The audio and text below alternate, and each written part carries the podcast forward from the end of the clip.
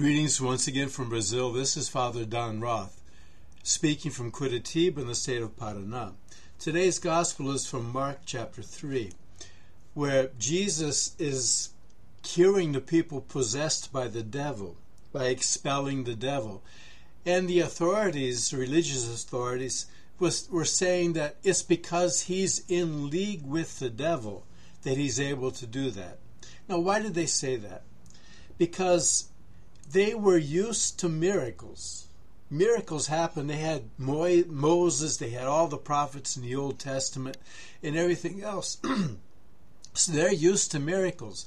But the people who made miracles happen had to ask God's help. And Jesus isn't doing that.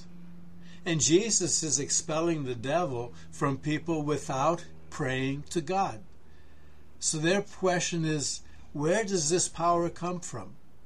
And the problem is, if they say that the power to do miracles and expel the devil is from God, then Jesus has a special contact with God, and what he says is true.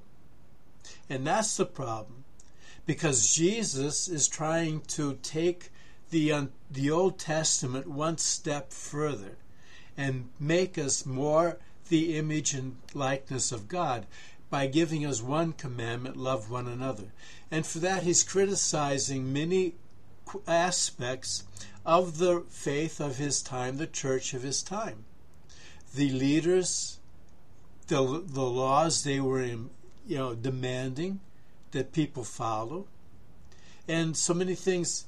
And if Jesus has the power of God in him, then they can't criticize what Jesus is saying. And that's the problem. So they try to say that when he kicks a devil out of someone, he's in league with the devil. Because they can't say he is a man of God.